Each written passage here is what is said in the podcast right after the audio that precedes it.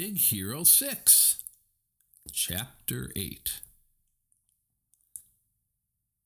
The next day, a makeshift memorial had been arranged at the entrance of the university.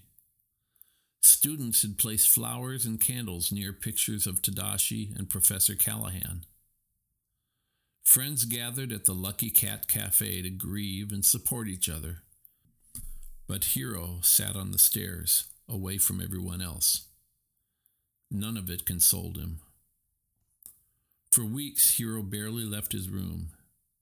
He sat in his beanbag chair and numbly played with his old BattleBot.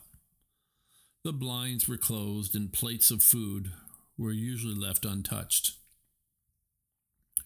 One morning, Aunt Cass softly knocked on Hiro's door. Hey, sweetie, she said, coming in. I brought you some breakfast. You get any sleep? Then she noticed that Hiro's bed was still perfectly made. Yeah, sure, Hiro replied. Aunt Cass opened the blinds to let in some light. Hey, Mrs. Matsuda's in the cafe. She's wearing something super inappropriate for an 80 year old. That always cracks you up. You should come down. Maybe later, Hiro said. Aunt Cass nodded. Okay, she said. No rush. Come down whenever.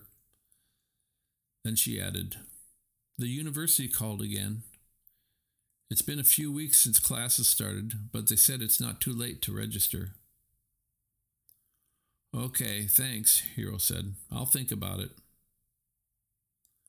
When Aunt Cass left, Hiro got up and closed the blinds again. Out of the corner of his eye, he noticed an icon on his computer screen blinking at him. A video of his friends popped open. Gogo, Honey, Fred, and Wasabi stared back at him. Hey, Hiro, they called in unison. We just wanted to check in and see how you are doing, Honey said. Wasabi smiled. Wish you were here, buddy. We should hang out soon, okay? Fred piped up. Hiro hit a button and silence filled the room. He sighed as his eyes moved across his desk, stopping as they fell on a letter from SFIT. Anger and despair filled him, and he grabbed the letter and tossed it in the trash. He picked up Megabot, his fighting bot, and the bottom of it fell off, landing on his foot. Ow! he yelled. Hiro hopped up and down for a minute, and then he saw something moving on Tadashi's side of the room. He was stunned for a moment. He stared as a white shape rose and began to take form. It was Baymax. Once Baymax had fully inflated, he shuffled and shimmied his enormous white body to Hiro's side of the room his big belly and behind knocked over books and lamps along the way. Hello, he said finally. I am Baymax, your personal healthcare companion. Hiro had forgotten all about Tadashi's last project. Hey, Baymax, he said. I didn't know you were still active. I heard a sound of distress. What seems to be the trouble? Hiro wiggled the toes of his hurt foot. Oh, I just stubbed my toe a little. I'm fine.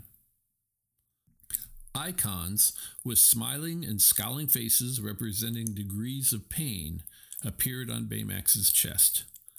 On a scale of 1 to 10, how would you rate your pain? he said.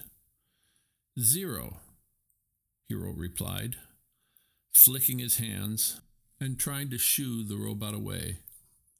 I'm okay, really. You can uh, shrink now. Baymax reached down with a big puffy arm and waddled forward. Does it hurt when I touch it? Hiro backed up. What are you doing? No, no, touching. I'm fine. Hiro tripped on the rug and fell, wedging himself between his bed and dresser. Baymax loomed over him.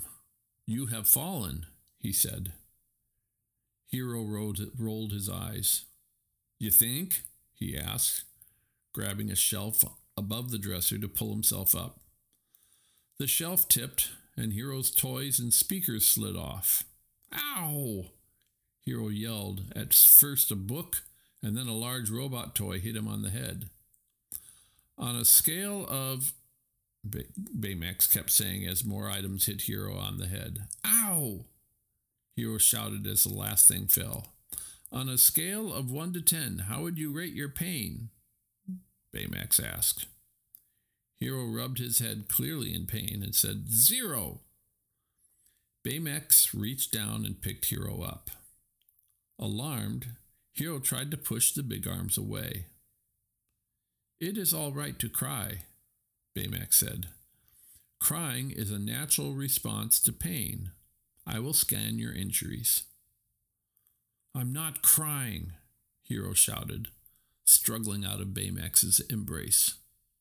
Hiro quickly backed away. And you don't need to scan me. Scan complete, Baymax said in a flash. Unbelievable, Hiro grumbled. You have sustained no injuries. However, your hormone and neurotransmitter levels indicate you are experiencing mood swings, common in adolescence. Diagnosis puberty. Whoa, okay, Hiro said, grabbing for Baymax's suitcase. Time to shrink now. You should expect an increase in body hair, especially in your armpits and on your legs, chest, and thank you, that's enough, Hiro said, pushing Baymax toward his charging station. Let's get you back to your luggage. I cannot deactivate until you say you are satisfied with my care. Fine, Hiro said. I'm satisfied with my. But before Hiro could finish, he tripped over Baymax's foot and landed flat on the floor. As he lay there, he noticed a hoodie under his bed. It was the one he had worn to the SFIT showcase. The hoodie was moving softly, causing dust to rise in little puffs. Then it started to vibrate and shake.